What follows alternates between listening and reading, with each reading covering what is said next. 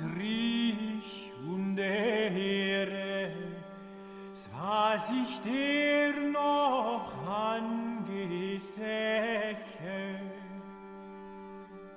So bist du sie aller Ehre. Was ist Wundes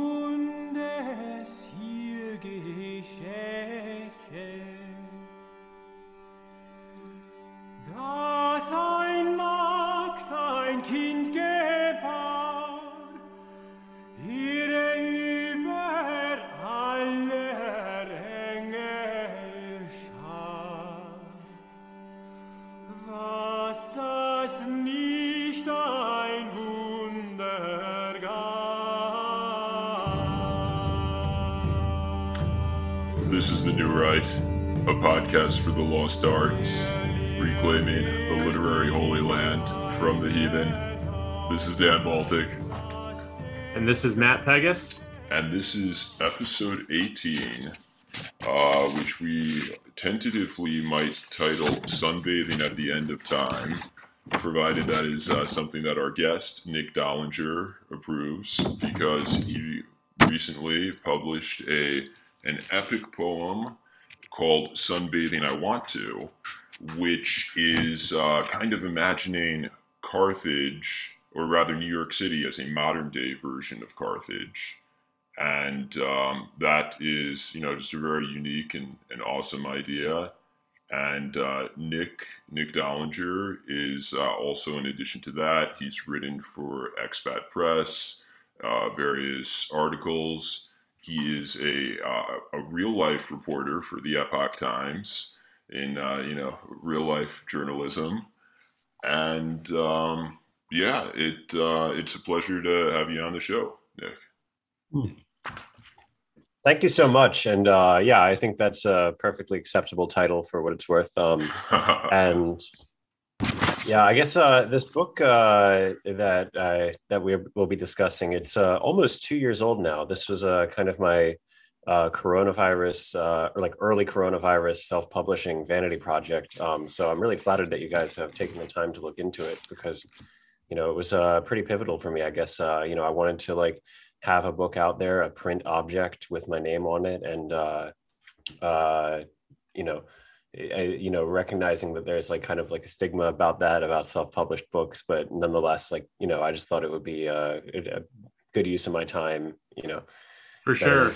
I don't think there's a stigma anymore, by the way. I mean, I think on our podcast, at least, we're always trying to, to make that stigma less and less because, I mean, like I, I, of all the books, the last like 10 books I've read have all been like self-published, you know, with that little uh, Amazon thing in the back where it says like where it was printed and whatnot. Um, and the more I read of them, the more I like don't even think twice about it. And the more it's just like, this is where literature is happening is pretty much in the self-publishing spaces or or even publishers like expat you know like they're they're, they're great presses or, or terror house where i publish my book like e- even that it's, it's within that wheelhouse i don't think there's any shame uh, in self-publishing a book is, is what i'm trying to say Oh, thank Um, you. yeah. and I definitely, you know, I, I enjoyed sunbathing. I want to a great deal.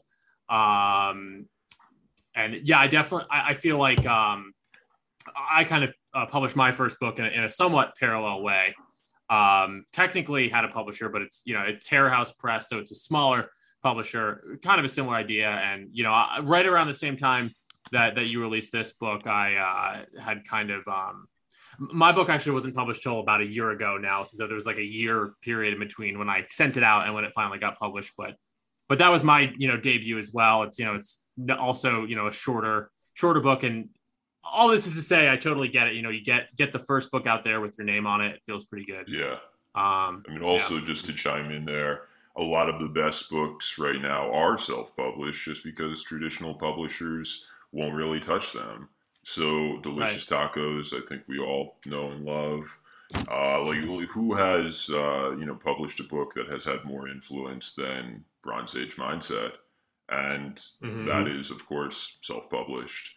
And like, yeah, find me a, a book that more people have, you know, like has influenced the the discourse more than uh, than Baps. So, Mhm. yeah. There's a lot of great self-published stuff out there. For sure. And I think the stigma will, will continue to evaporate even more. Like, even with stuff that isn't so dissident, I just think people and writers are starting to realize that the having all these middlemen in the way is just a way to make less money and a way to, you know, have even more of a buffer time between, you know, when you finish your book and when you publish. So, mm-hmm. um, yeah, no, self publishing is the way of the future. Great. I'm glad to hear it. So one thing that I obviously we're going to talk about sunbathing. I want to, but uh, we both read, and you know, if you don't want to get into this, that's fine. But we uh, read the essay you wrote for um, Expat about Rittenhouse, Four Faces, mm-hmm. and we uh, enjoyed that quite a bit. So uh, if you're up for talking about, oh yeah, that, I'd be happy to discuss that. Yeah, no, no worries. Okay, yeah, no, I mean like that was obviously a huge flashpoint for just everyone, really, and drew like you know a ton of attention from all corners of you know media and society and and the internet. And um, your take on it was, and you know, correct me if I'm you know not uh, stating it correctly, but is that the um, you know though you sympathize more with uh, with Kyle that the other characters are intriguing, or not characters, the you know the men he shot are interesting, and uh, and not only are they interesting in some respects, are um, you know more relatable. Because what Kyle did was like, you know, that is, you know, I mean, we could get into the, you know, the morality or whatever, but I think many people would say that picking up arms to defend your home and community is a very laudable thing, and but it is something that is like an, unfortunately somewhat foreign to you know a lot of contemporary urbanites. Like you know, I, mm-hmm. you know, as someone who is an urbanite myself, like the idea of picking up arms to defend my neighbors I'm like, I don't even fucking know my neighbors. So, uh, you know, like I, I, would like to think that I'm that type of person, but, um, you know, unfortunately, I'm probably not, uh, at least not, mm-hmm. you know, uh, in this context. And so you said that you relate um, somewhat to the character, to the person of, uh, I think Anthony Huber is his name and mm-hmm. he was the the guy with the skateboard who Rittenhouse um, uh, shot, and he has a complicated history of uh, domestic violence and uh, a lot of you know kind of like. Um, he's you know a rebel but kind of like was a rebel within the context of the system and like mm-hmm. he wanted to like clearly had a lot of masculine aggression but he was not um, he was not based, shall we say, and he uh, he kind of sought to channel it in like various you know Antifa esque oriented ways, and so that was very interesting. And uh, so I, have just talked a lot about that. So what what's your uh, insight into it, Nick? Yeah, I would say the way that I would describe that piece is that, um, well, I mean, first of all, like there were like a lot of people told me not to publish that. Um, uh, you know, people of all persuasions, like for completely different and uh, uh, conflicting reasons. Um, and you know, I get it. It's like I've just like attached my government name to an essay about staring at dead pictures of dead bodies. Uh, you know, people also said they, you know, the audience might uh, be less charitable um, when they say that I just stumbled on these pictures. I swear it's true. Like, uh, uh you know, it, it, stands out like a sore thumb in Google Images. But um, I would say, you know, there are a few like what I would consider pretty small gestures at provocation, and I wanted to like kind of uh, uh, just uh, pass over the moral issues or like the controversy because it seems very black and white to me, and then you know use it as like a kind of like uh, uh, hand wringing like uh, uh, morality uh, study, you know.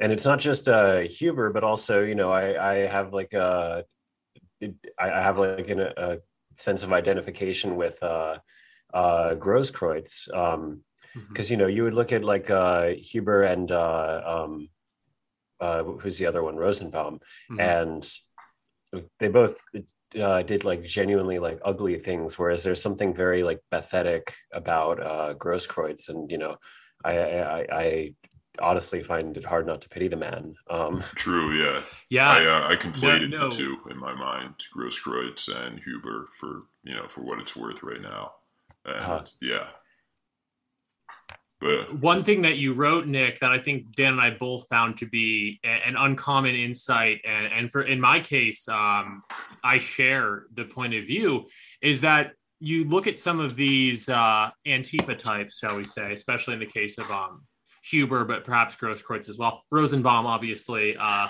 a bit more of a colorful history even than theirs.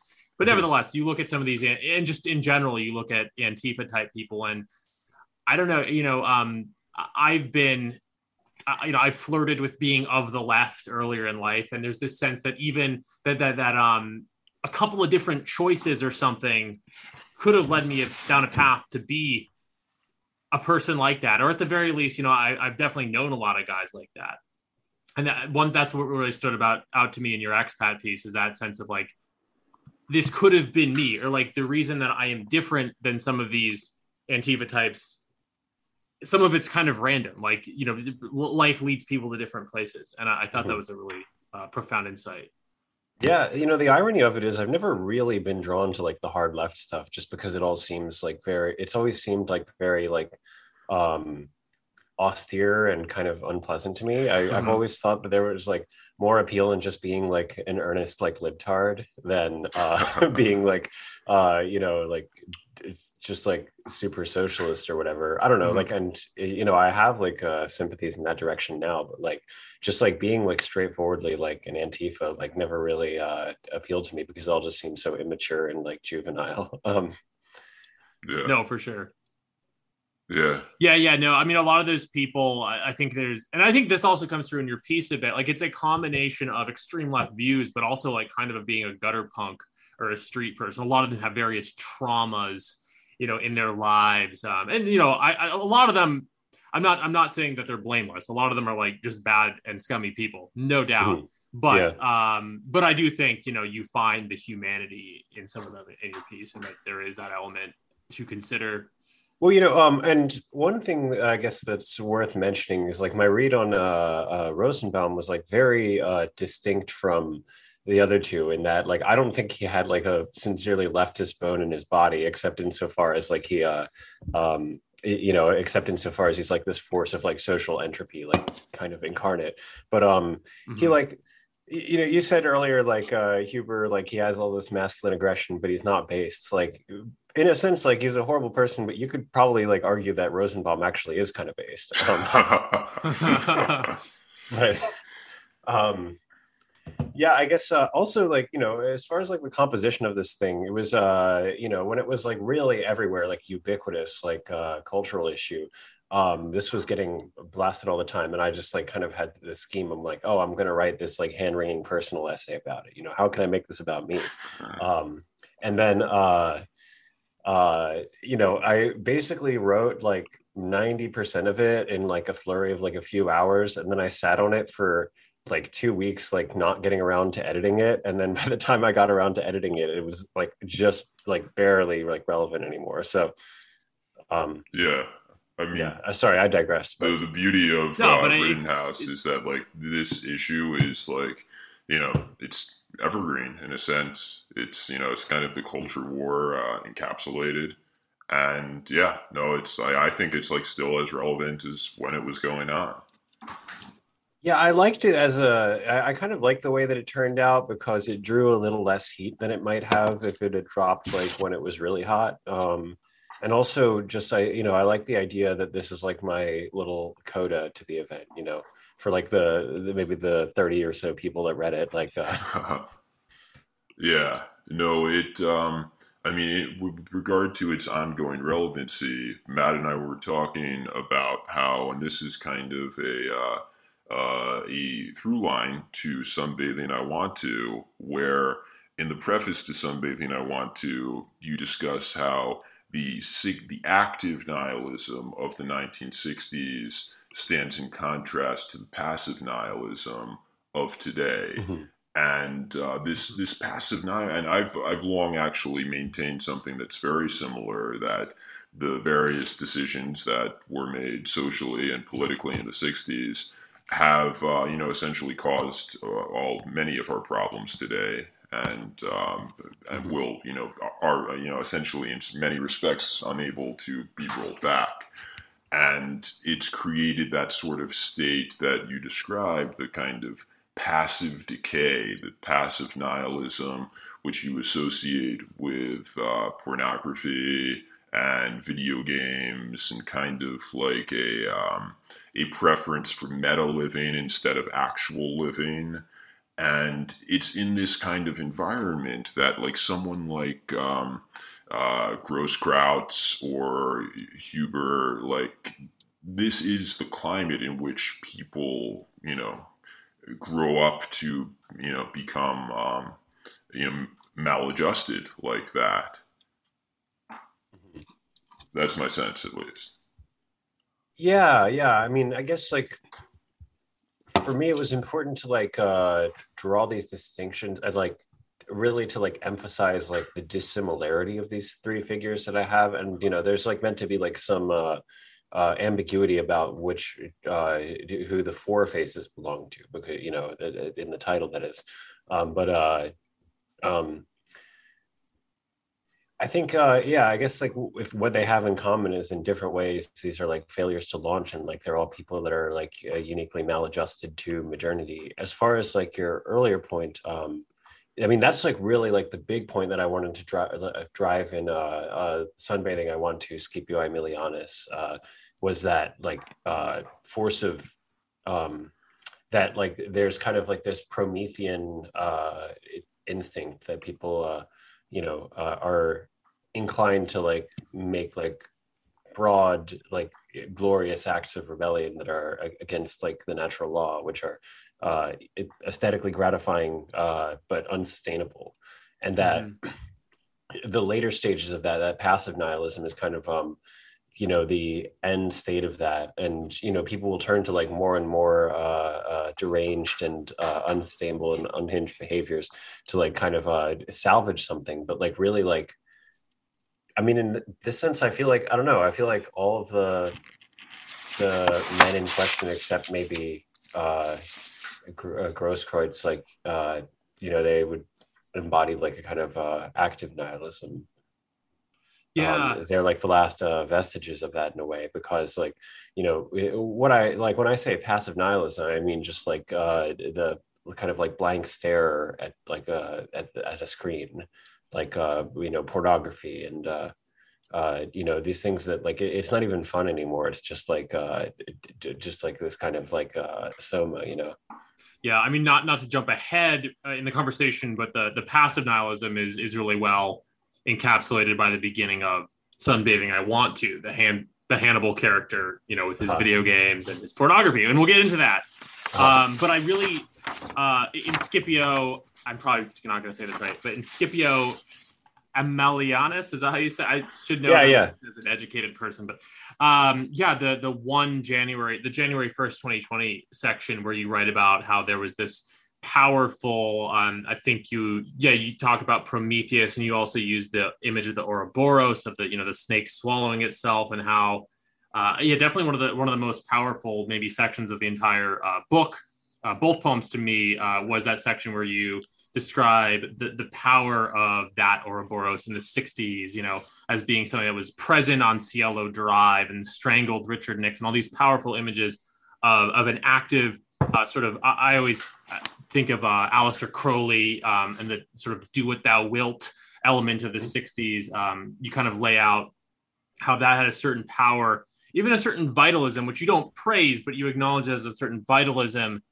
in the 60s. And then that sort of uh, degrades uh, in some sense uh, toward the passive nihilism that we have today. Yeah, I think like you can't like uh, really critique it without understanding its magnificence, and so that's why I tend to like uh, really like gravitate towards like the cultural norms of like the 1970s. I think uh, Hmm. uh, you know, because it's it still feels fresh and like uh, transgressive because it was in its time, and like you know, even if the content of it like is nothing. Like I was just talking to someone earlier today. I was explaining uh, like she had never heard of uh, the Beatles uh, yesterday and today. Are you familiar? Uh, yeah, with the It's like- song. The collectible album cover with like the dismembered babies. Oh no, I'm, I'm not familiar. Vaguely. yeah, it rings a So- bell. But so yeah i don't know yeah. how this slipped through the cracks but in uh, uh 1965 when like the boy or maybe it was 1966 but like the beatles like they were still like basically in like their boy band phase um and somehow they their record label allowed them to put out a, a compilation album where the cover art was just like them in like uh, butcher's aprons holding like uh, dismembered babies and this was obviously pulled from stores within days um, which is why it's like such a collector's item now. But um you know i was like saying like that's really like like it, it's inc- still incredible even though we wouldn't really be that shocked by it now. Like you know kanye will do something like that and people are just like oh that's kanye. But um hmm but you know there's this like a certain like majesty to uh the beatles yesterday and today um Yeah. sorry, that's a little bit of a tangent but um No, no, no, because dismembered babies are, are pretty relevant to both poems. Oh, true, yeah. What you say? And the image of Moloch and Baal and, and sacrificing children to deities um, looms large, I would say, in sunbathing. I want to. Uh, Mhm. wouldn't you agree? Oh yeah, yeah. And this is like yeah. the uh like very like uh you know kind of like uh conservative like Catholic critique of Carthage and like there's a very easy parallel to draw with abortion and I I wanted to avoid that in sunbathing I want to proper because it, I thought it was very on the nose to like frame it that way and so I'm like oh well what if it's like actually like uh you know it, it, it's just like the child sacrifice is like structural violence under capitalism or something or like you know what if it's just like the like more abstractly like the kind of uh, uh, uh, contempt of the future Yeah. uh, and, and like having progeny and like anti-natalism and so you know like not that i think that the uh, abortion comparison is unfair it was just more a matter of like um you know avoiding like the most obvious thing because that uh that point has definitely been made before um Well, I think it's played really well because I, I mean, if I read, if I interpret it correctly, there is a part in, uh, in the Scipio section, the Scipio poem that sort of uh, bookends sunbathing. I want to, where Uh-huh. there is a pretty, if I read it correctly, there is a pr- pretty explicit discussion of abortion. It's very well rendered.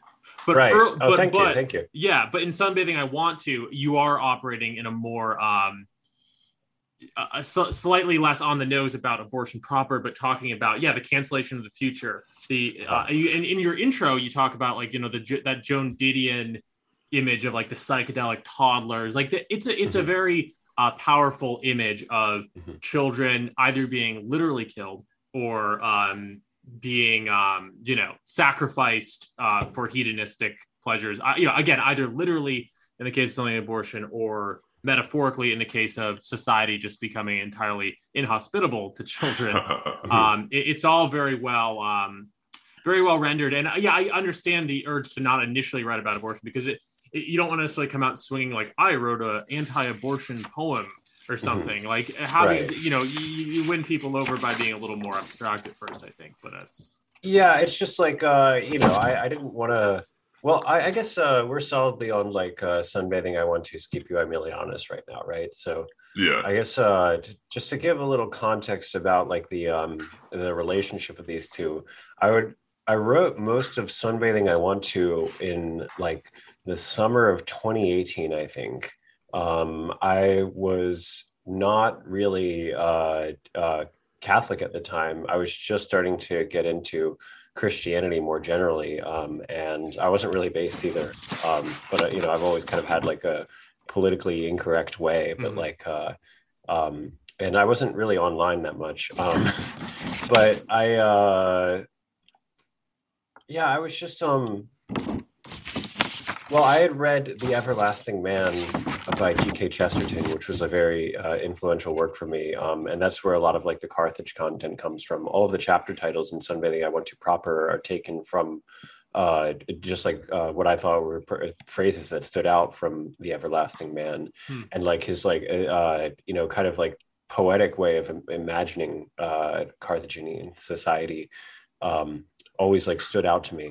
Um, so then I sat on that for a couple of years. Uh, you know, I basically like didn't do anything with it because I felt like my poetry was very anachronistic and off trend and basically like unpublishable. So I was really like uh, more or less like just uh, keeping it to myself, you know, hoping that eventually I would find an audience, but you know, feeling like very uh, out of the scene. Then um, Scipio Aemilianus, I guess I would frame it as like a thematic sequel. It's named uh, after the general who like uh, assaulted Carthage, um, yeah. and so like my vision for it was like after like this more iconoclastic work that I wanted to um, create like a positive moral vision in like a philosophical sense. Um, I uh, I don't know. I, I say like uh, positive, uh, and you know, my friends will be like, "Oh, but literally, like nine out of ten of these poems are involve like some kind of like dismembered body or whatever." But like to me, it was just like meant to be like an uplifting alternative. um, but yeah and that like that i basically like uh conceptualized like during the time period that it covers actually and then i wrote it much more spontaneously uh right as i was like preparing the manuscript for uh, uh self-publishing in like may of 2020 for the most part. There are parts of it that were written like right around the time that it covers but um you know the, in keeping with the diaristic format.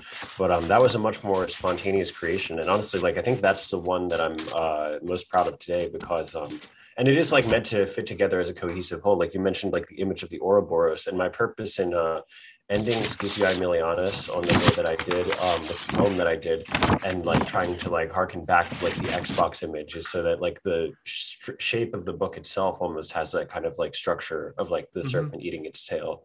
Sure. Um, and just on the subject of the abortion poem, I mean, that was uh that was for um I think it was December uh 28th. Um it's the day of the Catholic feast of um uh the Holy Innocents on that day. Um the, the Catholic liturgical calendar was like a big influence in how I framed mm-hmm. like the days of um uh Scipio Aemilianus. Um and you know that one for me like I guess like the epiphany or like that provoked that. Um, it's very on the nose, but um, the way the reason why I wanted to approach it that way is that I felt like it's very hard for a Christian man to repent of having premarital sex without appearing to brag about it.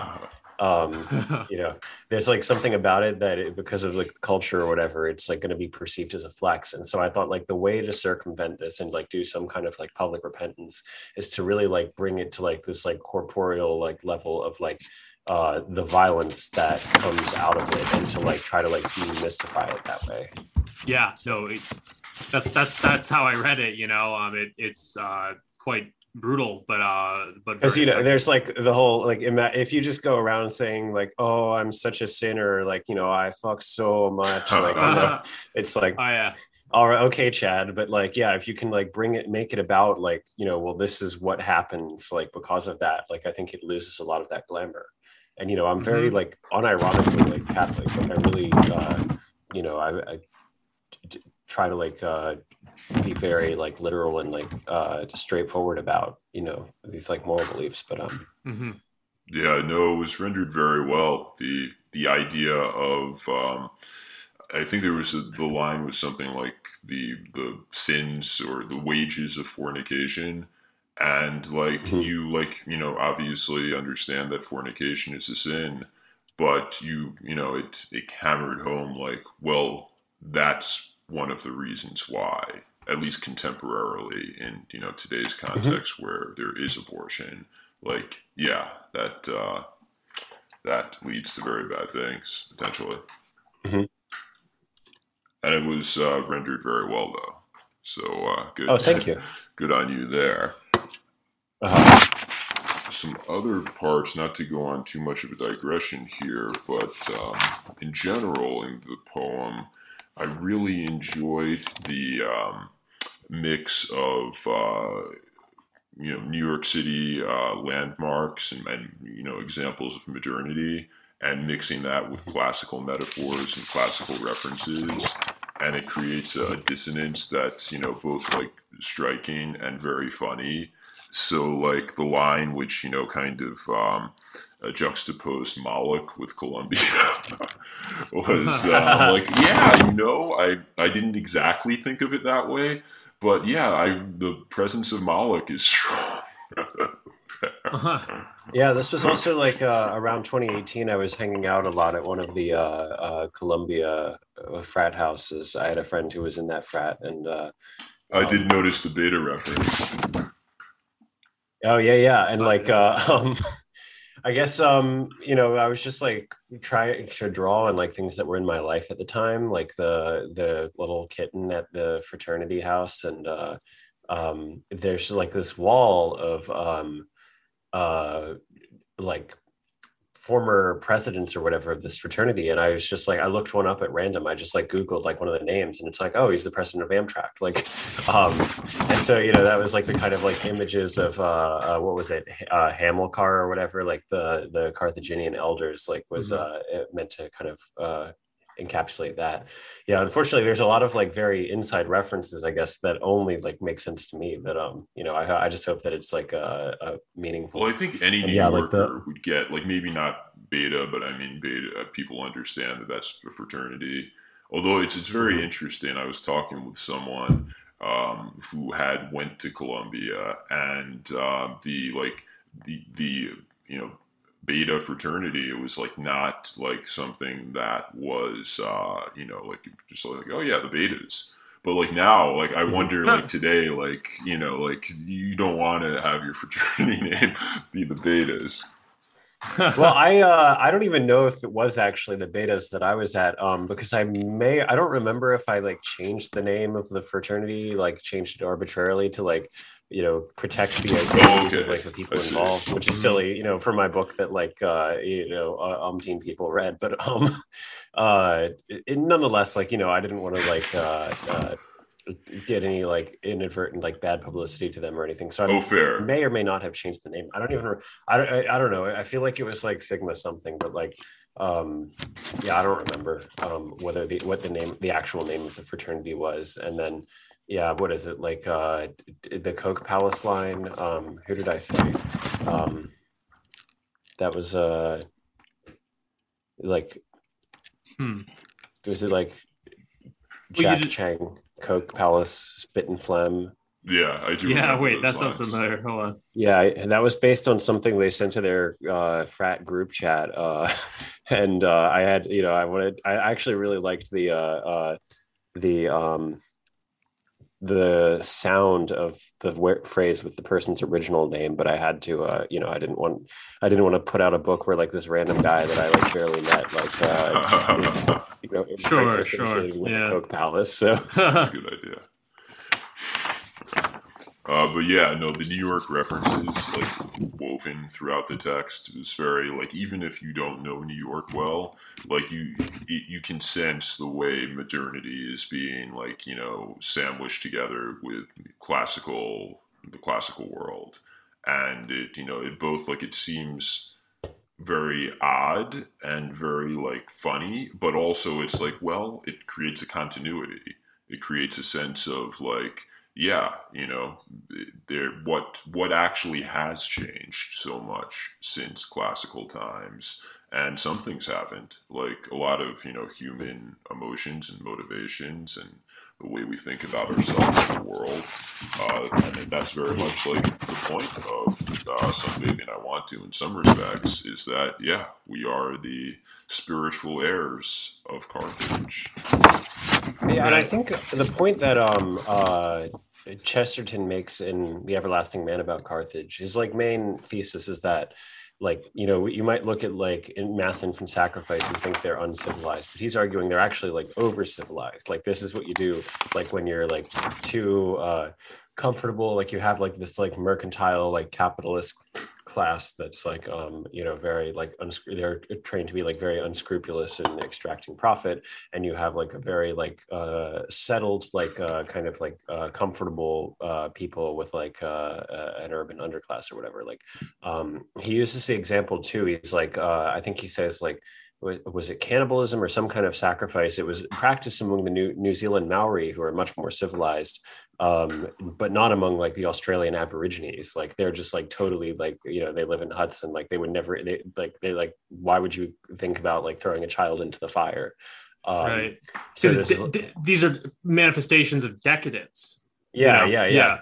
yeah. Because uh, um, anyone can criticize like, oh, this this this custom is uh is is uncivilized uh, you know there, there's there's violence in this you know primitive culture whatever. But the the stuff that really grinds people the stuff the the images that really stay with you are are the kind of more abstract levels of, of degeneracy and and of violence and of cruelty which can only really be um unleashed via decadence and uh, yeah there's like uh i don't know there's something very deliberate about it like um i think that there are shades of this with like the epstein stuff too that like mm-hmm. it's like you know the wealthy like uh, they kind of have this desire to counter signal like common people and their dumb morality and by being like oh well we will like uh, transgress moral boundaries for the sake of doing it as like an aesthetic affectation and this seems to be like mm-hmm. a compulsion that like uh, accompanies money in like uh, many civilizations and uh, absolutely you know the, the eyes wide shut of it all too uh, which is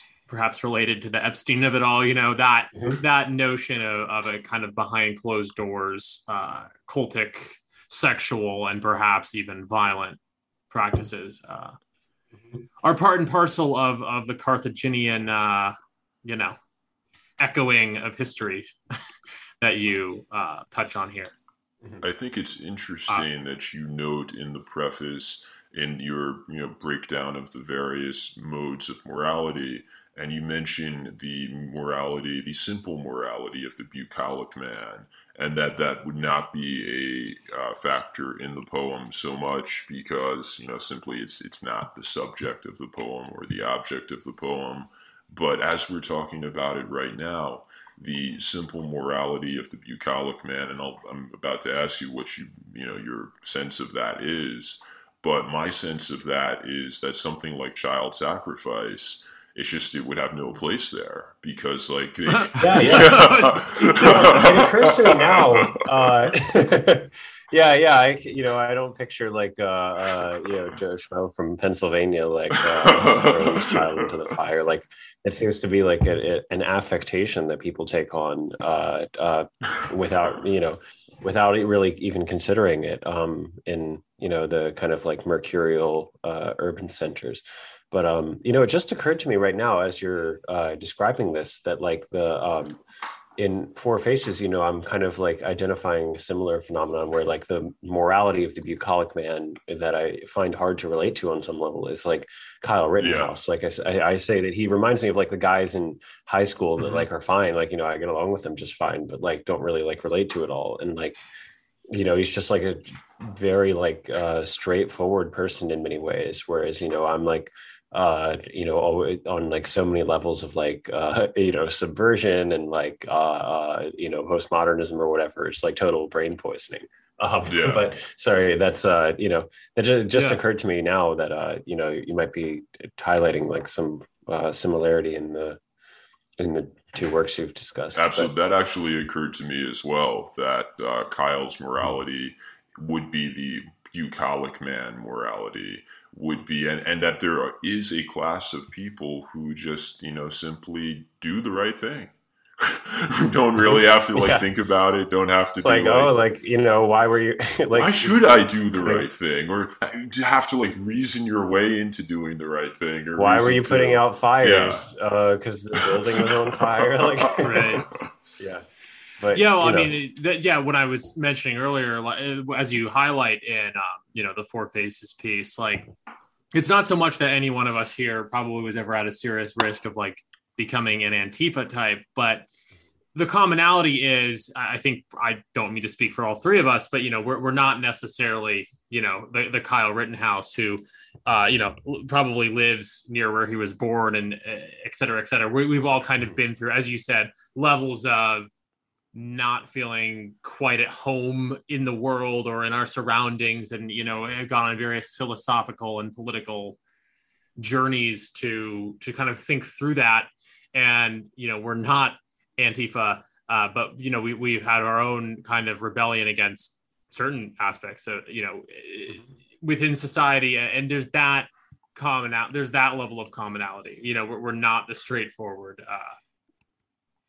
bucolic morality. It doesn't necessarily. It doesn't come as easily to some, uh, and that's also not necessarily a bad thing. I think people are called in in different directions, um, hmm. but there is a certain kind of more philosophical or I don't know how you describe it, but it, yeah, it's it's it's a uh, it's a little different. Mm-hmm. So we um, and you know stop us if you haven't heard of him or you're not familiar. But Matt and I were talking about the morality of the bucolic man and the way you've kind of set it up or described it. And we saw a real similarity to another writer that we've profiled, uh, at least his sense of uh, what such a you know a world or morality would be, and that's uh, Mike Ma.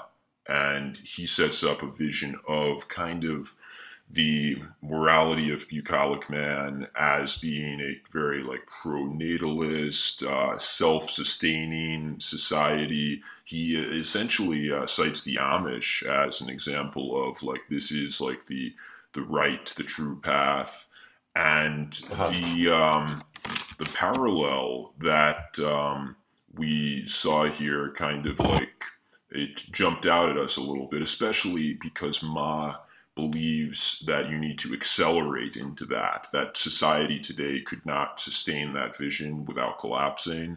And you, I, I'm not sure exactly where you stand on that, but in the preface, you mentioned something about um, the need to accelerate, and and and yet you maintain that this bucolic man, this you know return to a uh, a healthy tradition, is uh, you know necessary and desirable and uh, and the mm-hmm. path there, you know, is perhaps through acceleration.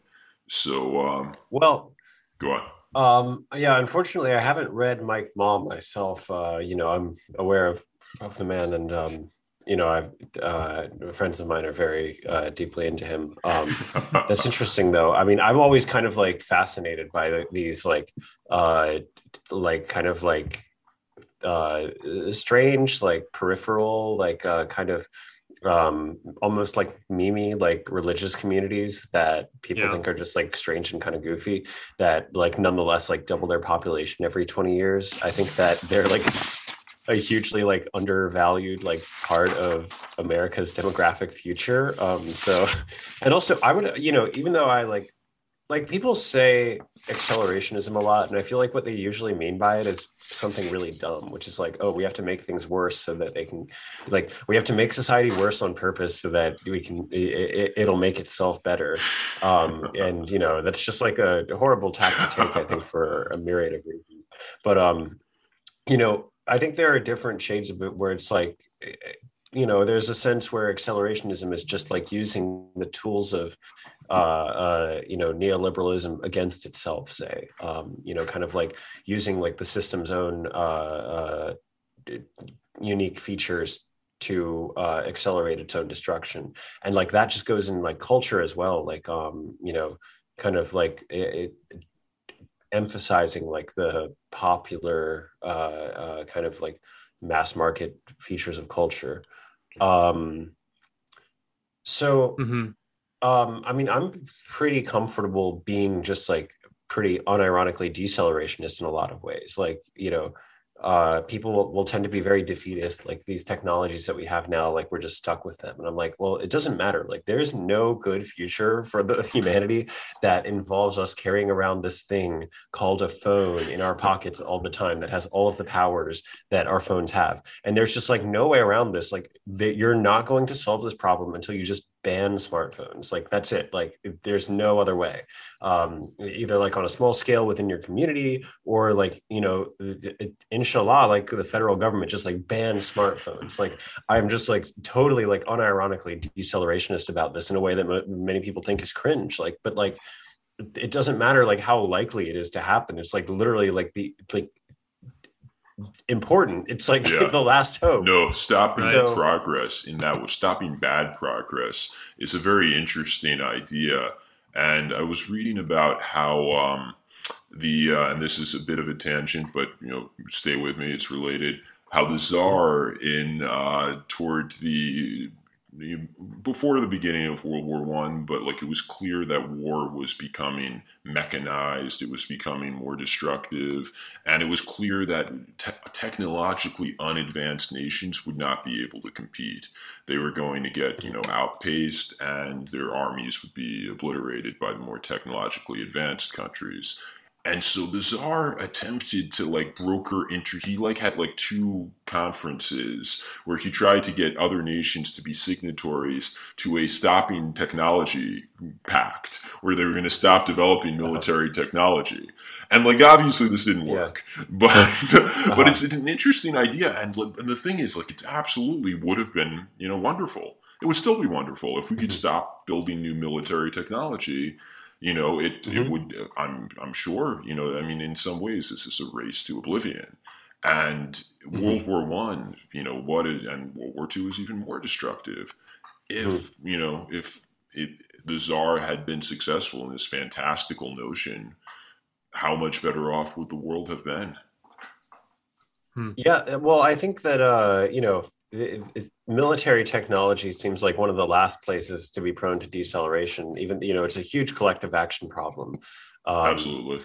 Uh, and you know, I was re- really interested in like uh, nuclear geopolitics at the time that I wrote Sunbathing I Want to Proper. Oh, of course. Um, I was actually like, I was actually really influenced by Nick Bostrom uh, at the time, but yeah. like, um, I just, uh, you know, I, I, guess like it's a similar problem with regard to like smartphones and like communications technology, and that like if America were to opt to be a cell phone free country, you know, the stars just align perfectly, and we ban cell phones. You know, Nick's uh, caliphate. uh, just overnight uh you would at the the way things are i guess it would probably entail like ex- an acceptance on some level of being like a backwater like uh uh power like kind of you know just like struggling to hold its own against like a highly technological like chinese state but yeah hmm. to me it bears a certain parallel as even as we're talking about it with prohibition because like mm-hmm. you know smartphones are addictive. They're something that people like to have. And so it's really mm-hmm. hard to take away stuff that people are addicted to and want.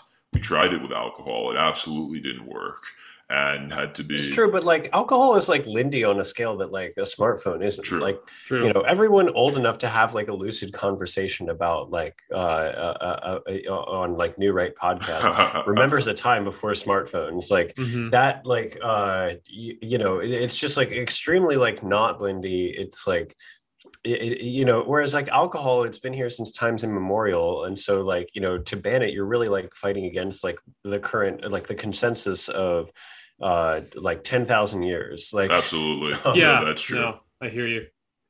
The the ex the the when you use the phrase accelerationism in the intro um it's specifically applied to sexuality as they're called which mm-hmm. gets into a topic that i had specifically highlighted to definitely talk about which is um basically porn and whacking off mm-hmm. um and you write in your uh, in your intro that, um, and you don't mean this at all facetiously, that mm-hmm.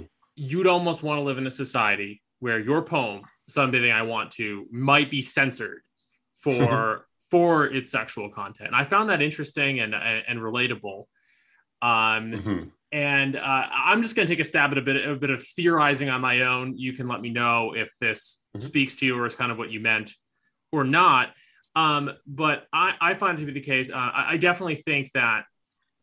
So, so when you use the word accelerationist and not, let me just pull out the quote because I, you know, did not rather than speaking in abstractions here. You say, "I'm not being facetious to say that I dream of a world in which my own work is censored by the compulsion of decency laws, in which copies of Sunbathing I Want to are set to flame."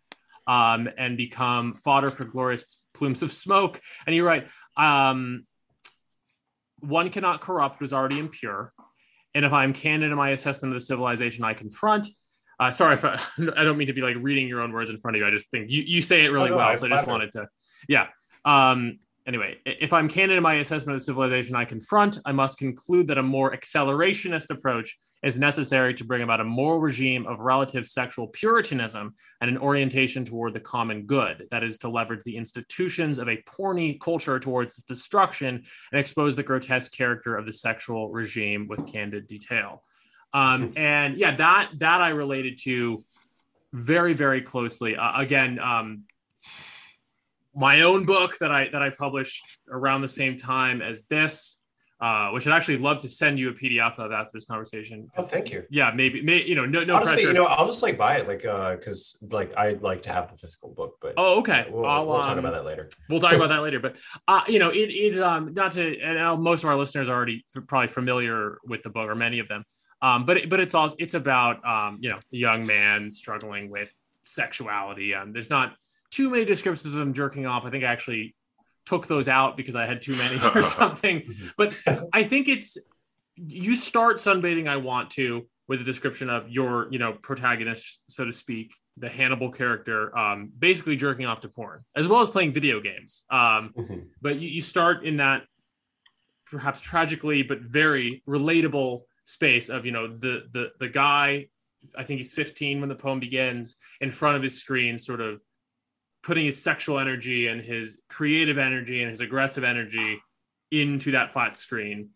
Um and to me that made a lot of sense as a place to start. It's kind of where i start my book too in a different way and and you know there's there's probably other examples. One one example from you know the the uh, the sort of canon of writers that a lot of people in our sphere read um, Yukio Mishima's Confessions of a Mask also has extensive sort of descriptions of this early you know earlier sexuality and and, and masturbating and whatnot. Um, it makes perfect sense to me as a place to start because for better or worse and probably for worse. Um, i think that a lot of young men a lot of people you know a lot of young men when they get started writing like that is like one of the most present realities to them is these kinds of sexual and screen laden addictions. And um you know you write about accelerationism which is interesting because i think it is a matter of just kind of accepting where we are as as a starting point or, or as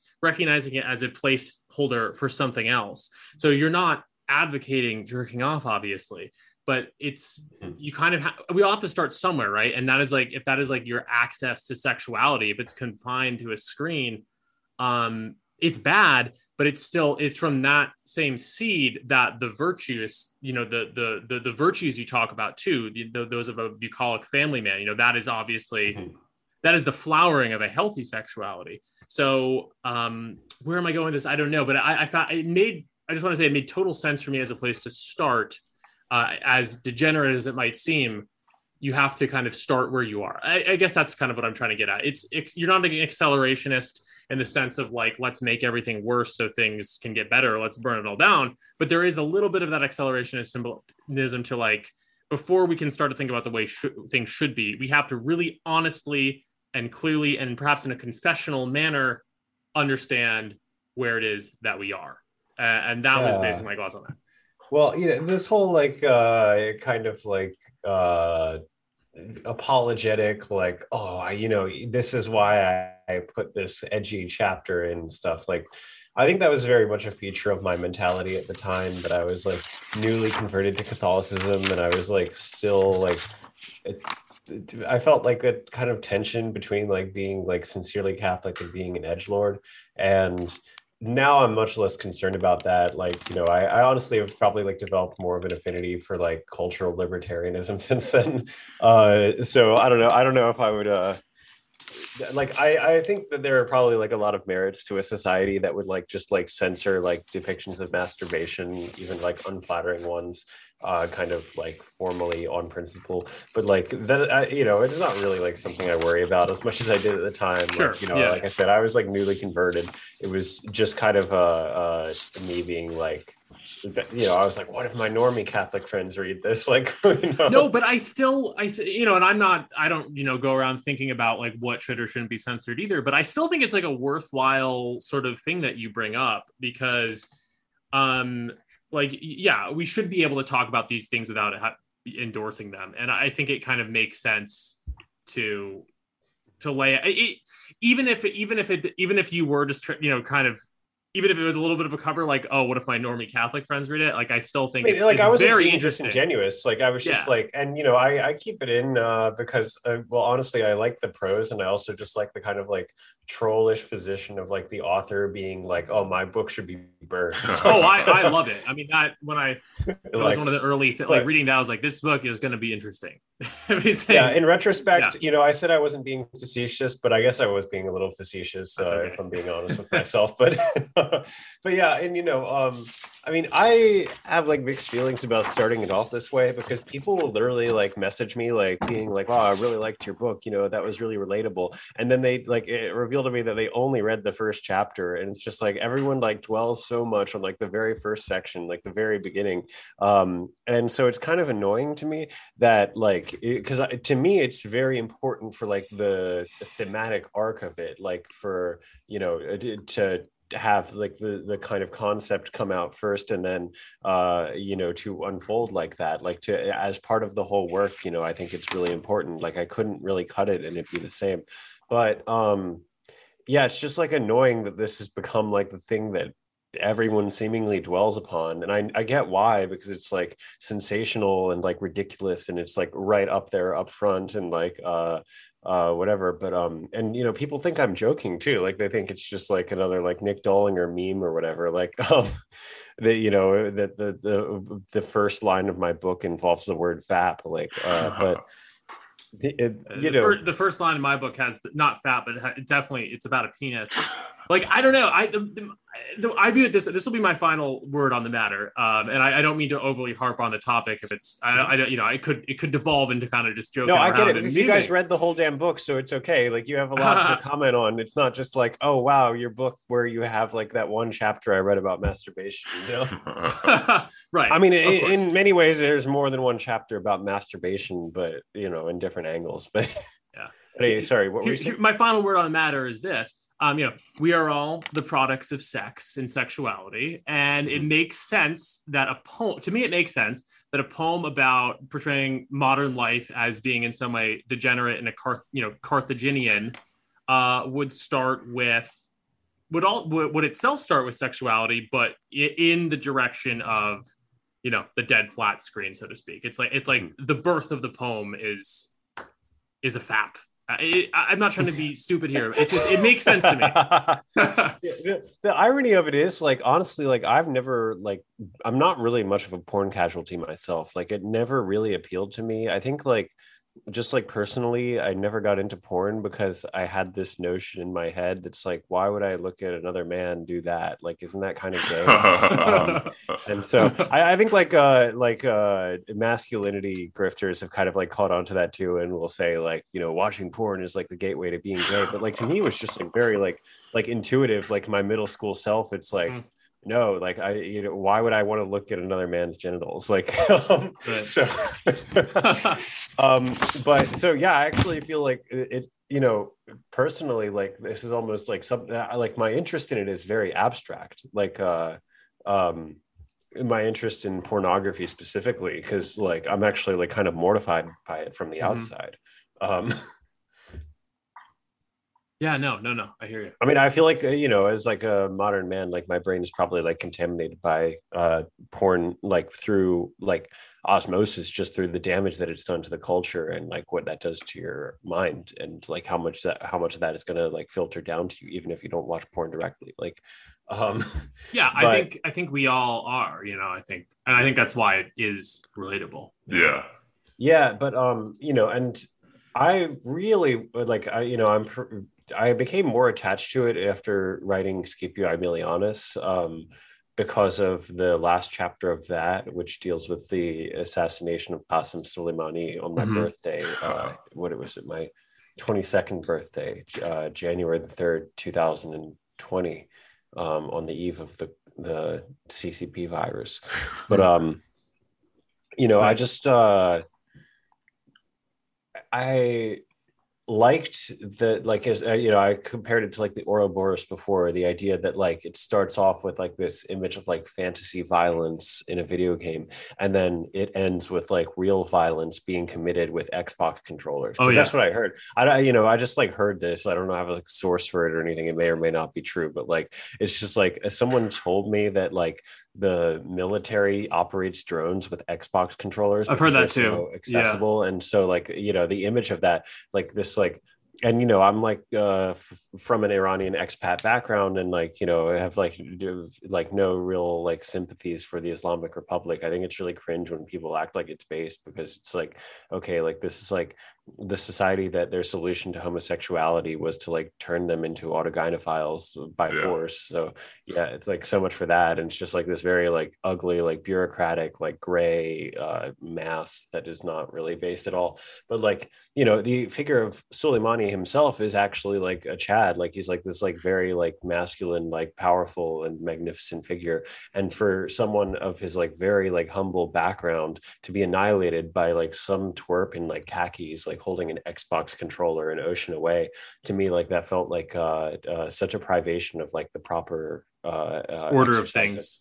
of, of violence yeah Yeah. yeah Yeah, for sure. where there's like accountability and you know like the kind of like uh apologetic like d- that's given as a defense of drone strikes morally is that there's less collateral damage with drone strikes which i think is probably true based on the data like by a pretty like significant like by an order of magnitude really um that like you know fewer innocent civilians and fewer combatants will definitely be killed by drone strikes but i would still argue like nuclear warfare that it's just like deontologically incorrect to Yeah. uh, inflict violence without exposing yourself to some kind of danger. Uh, uh, so Absolutely. Yeah, and no. also just, you know, yeah, from a moral perspective and from and this sounds, you know, perhaps a little pretentious and, you know, certainly like this is all a theoretical exercise for me. I've, you know, never served and um Mhm. but the the idea of um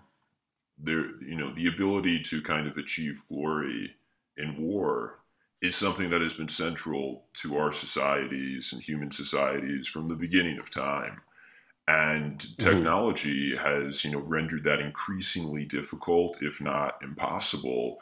And so yes now you you've reached we've reached an era where a you know a man of war who you know is you know has you know is was very competent was you know very charismatic had all these qualities and he's obliterated by someone who presses a button and that is you know it's sad. It's you know from a moral perspective and from an aesthetic perspective like the kind of I, I reflect to um, for some reason the um, kind of standoff on Stamford Bridge between the Viking berserker and the Saxon armies, and how um, like that type of like glory of like an individual, you know, holding off other you know men who are trying to you know um, kill him, and th- that is Mhm. something that we can no longer really have today. I mean, to, Mhm. to a certain extent, a Yeah. little bit, but not in a way that is like consequential. Not in like like this Viking berserker actually like allowed you know a significant portion of his you know comrades to escape and you know to retreat, right, and that's just like the you know we yeah there are instances of individual valor. But in a, a broader and and indeed we're now like kind of like you know people are like thinking like oh could there be a nuclear war et cetera et cetera. And that is indeed something that your uh, poem imagines at the end.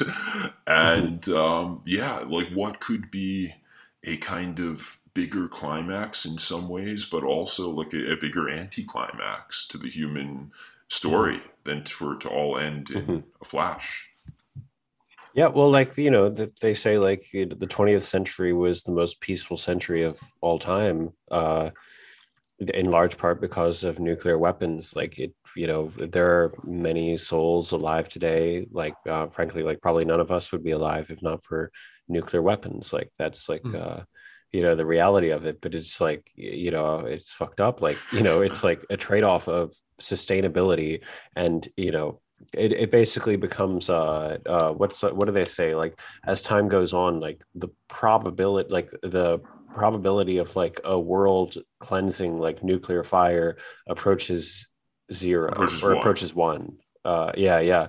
It's like as long as you have this power like there's always going to be a potential that it's used and it's just like um you know i don't know like that's uh i think that there's a force of entropy to that like uh you Yeah. know i mean there is kind of accountability with like nuclear fire in that like if you're the one pressing the button to launch the nuke like and like it literally becomes like a human extinction level event then i guess then you've exposed yourself to violence for it but like you know just like abstractly like uh uh you know it, because the remoteness of the ICBM, I think, is formally incorrect. You know, I'm like a deont- deontologist about war, um, but you know, I guess like now I would probably like be less moralistic about it and more like kind of like fatalistic about it, um, because yeah, there's like war, like in like like military technology, like deceleration is almost impossible to conceive of. Like, Yeah.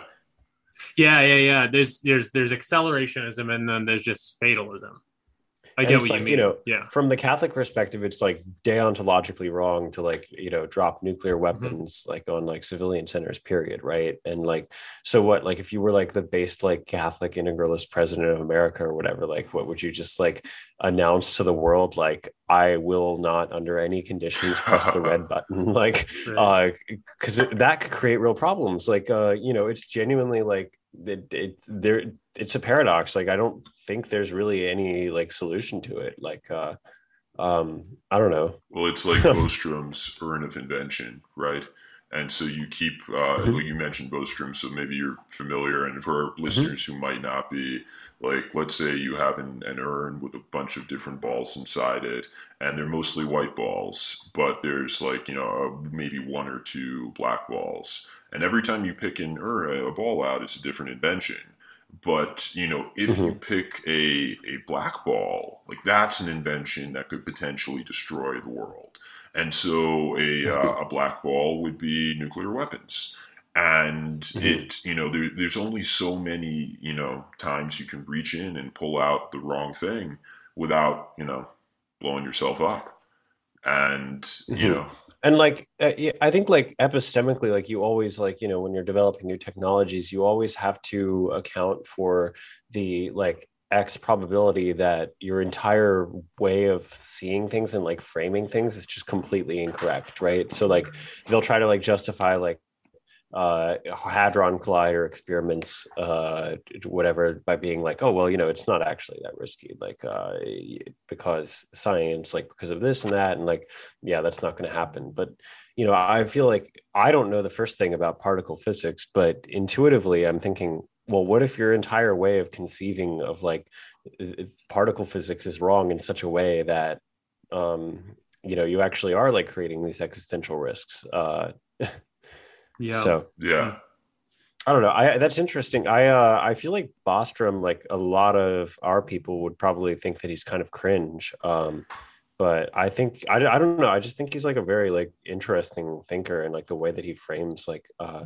like he has like this very like game theory like uh framing of things. I think it's like a really interesting like kind of uh I mean, I think he almost like is attempting to invent a religion. Um, but Yeah, yeah, like um, they they have said theorized that the the all the antidote to the you know the, the black ball problem is a um, kind of perfect totalitarianism where you Mhm. know everyone like a, minority report world where you know what people are going to do before they're going to do it so you can stop Mhm. you know people from destroying the world with the you know black ball yeah yeah i think like a lot of like the moral assumptions and like the normative issue like you know there are like issues with like the kind of like uh uh, uh formal like uh ethical theory of that but like like i wrote uh my senior thesis when i was in college was basically my attempt to like uh uh, uh reconcile like bostrom with catholic integralism. Oh that's really Um, interesting. I'd like to read that actually. Yeah.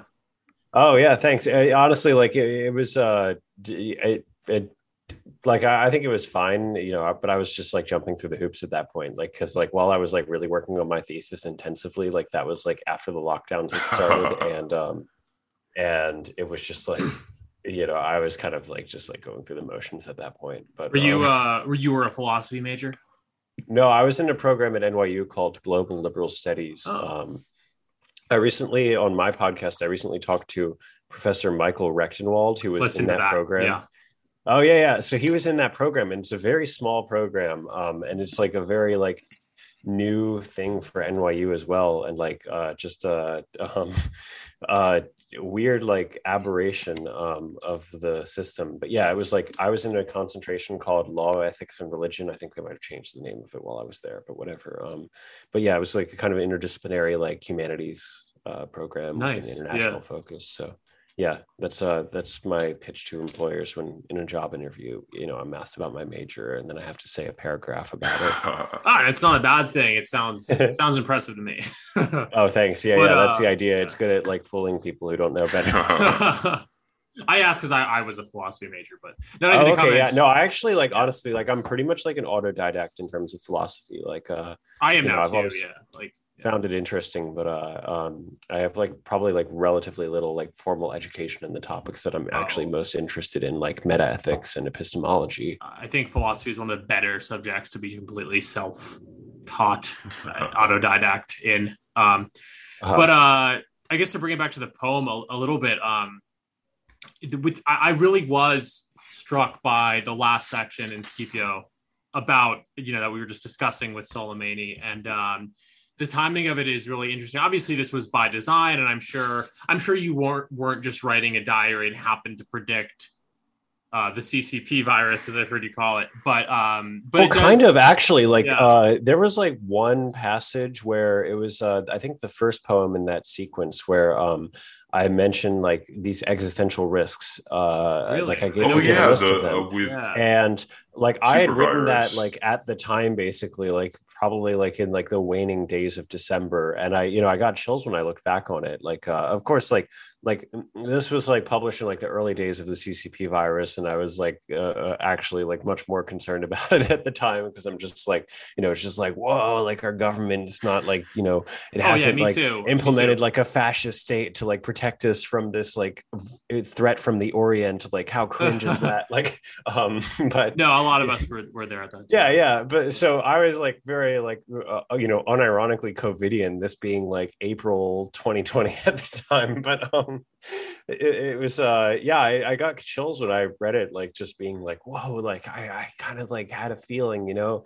And i think that's kind of like a dominant feeling of the 2010s as a decade is that there's all these like world ending like catastrophic events that are like over in a news cycle. Like Yeah, Soleimani was one of them. That was like the last of that's them right? it's like we could go to war with iran like and it was like so um like i don't it was so um urgent and then eh, but everything during the trump era was just like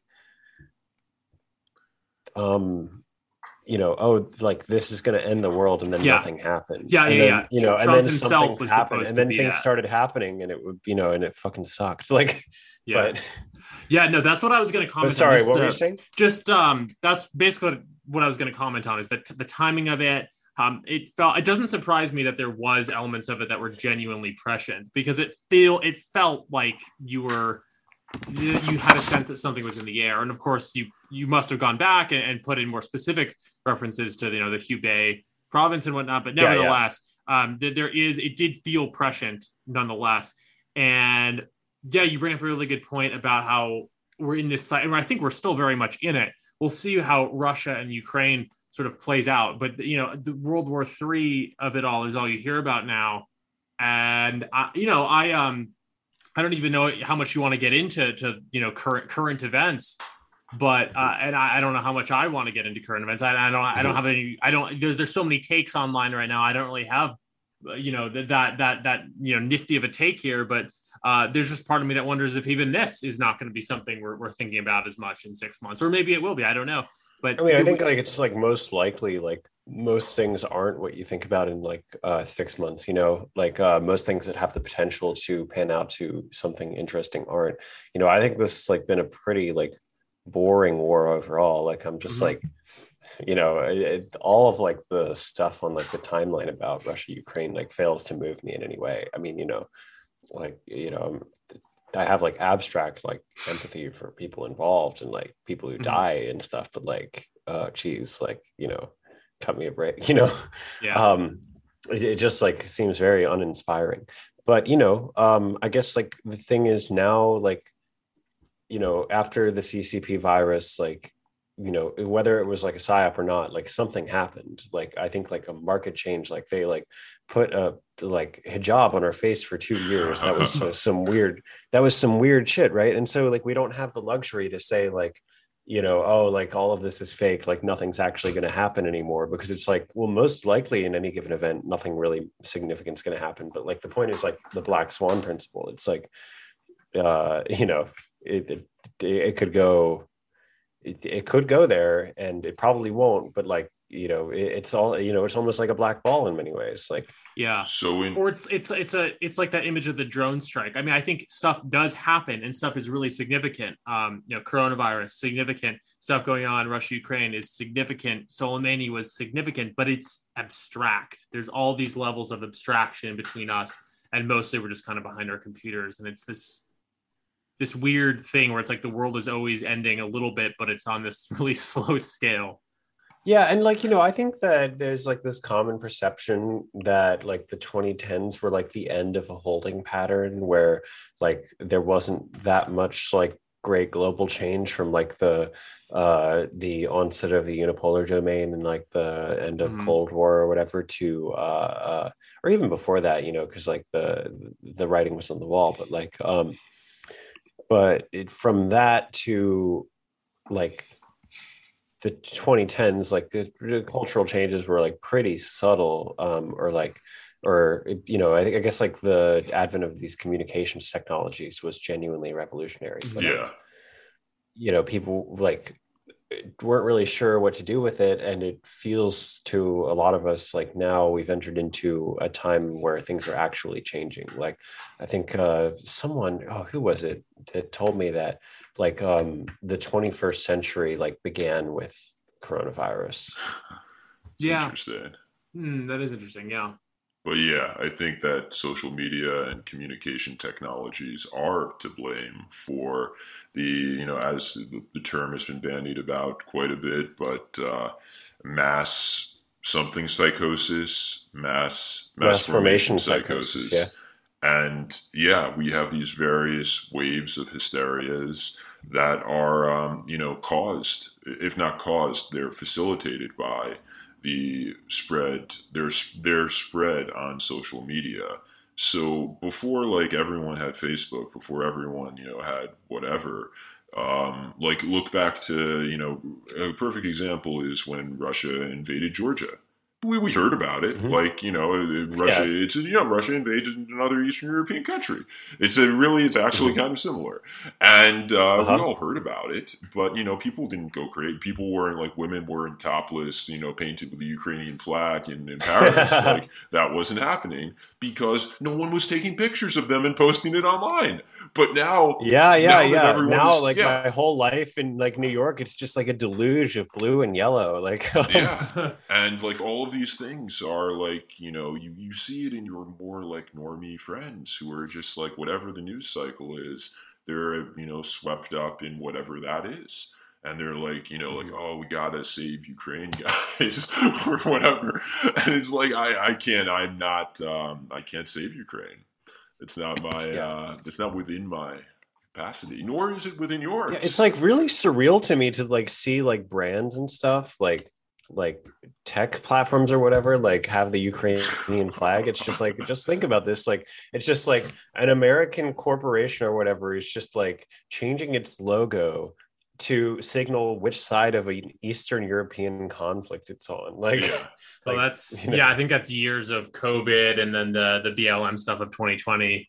sort of conditioning us Yeah. to or corporations and corporation and, and corporatized people to to behave in this way where it's all about the symbol and being on the right quote unquote right side of history um yeah no i've talked about this with dan and others like the the ukrainian flag just being the latest mask or Yeah. black square etc Mhm. yeah I mean, honestly, like I'm glad that it's like an attractive flag, all things considered. Um, because you know, uh, you know, I think the color palette of it is very pleasing, and you know, honestly, like also, I, I do kind of, I am kind of grateful that like it's like opened up uh, cultural space to just like kind of traffic in like the aesthetics of Ukrainian nationalism because it is You know, I- intriguing yes. I always think like honestly like uh d- d- just like uh aesthetics you know totally disavow uh but you know Azov battalion like just like I don't know there's something very magnetic about like uh like a sun wheel in front of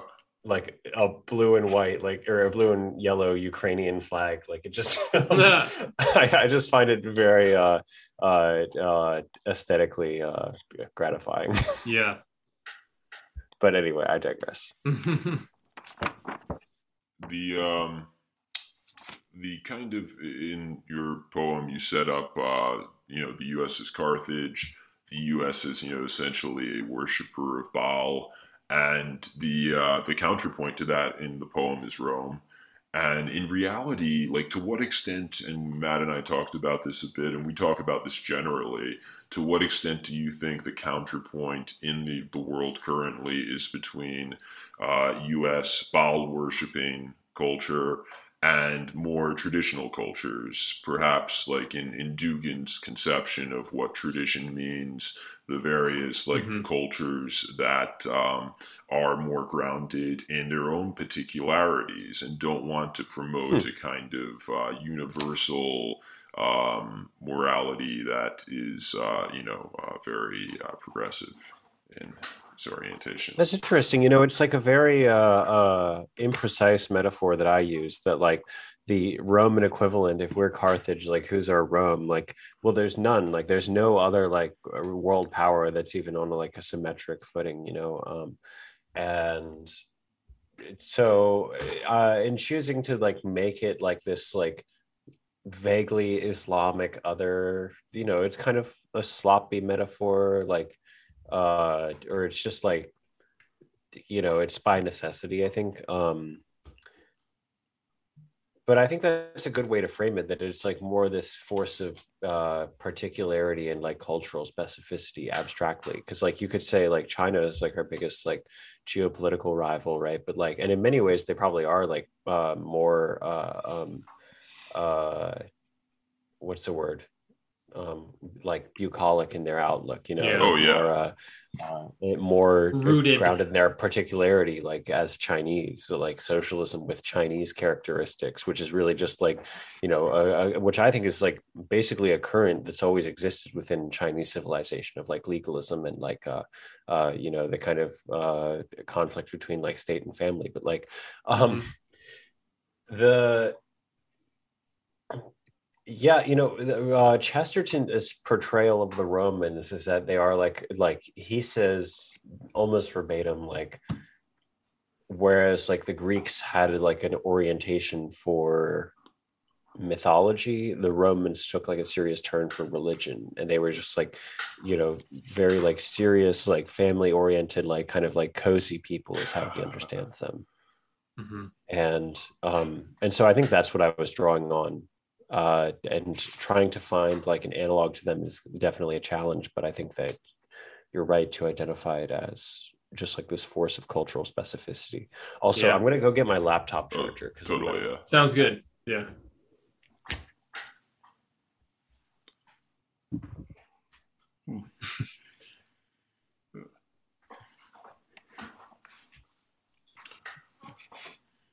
I'll hop in with a point about Dugin in a second. I think. Oh yeah, no, take that Sounds away. good. Yeah, you're because that's a very. Uh, I'll just say this when he gets back. That's a very good gloss on. Not that I want to play apologetics necessarily for Dugin on the pod. No, no. Like, I mean, it's a good point. Um, I mean, like, and it is something we talk yeah. about all the time. How you know, yeah, Global homo versus cut that versus Uh.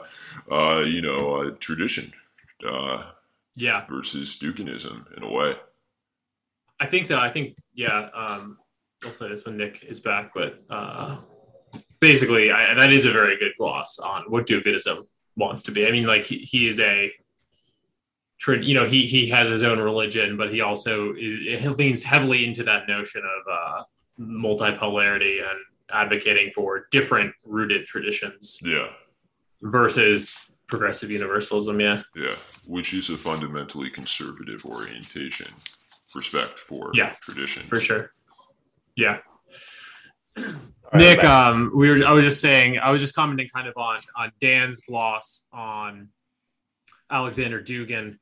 Um, that is that is as far as I understand it, and I've read a little bit of Dugin. Uh, basically, his his position uh, has to do with sort of advocating for a multiplicity or a multipolarity of different quote unquote rooted traditions, be them Russian, Chinese, Islamic, um, etc uh, versus uh, the unipolar universalism, uh, universal progressivism that in his mind is represented by America. So I, I don't know if Dugin is necessarily correct or, or, or if Duginism will come to rule the day in terms of what Russia is doing. But I do think from the Duginist perspective uh, that that is that is that is the that is like I guess the, the conflict is he want that the conflict that a Duginist would want would be Russia at the helm of multipolarity versus um, versus a, a universal unipolarity coming from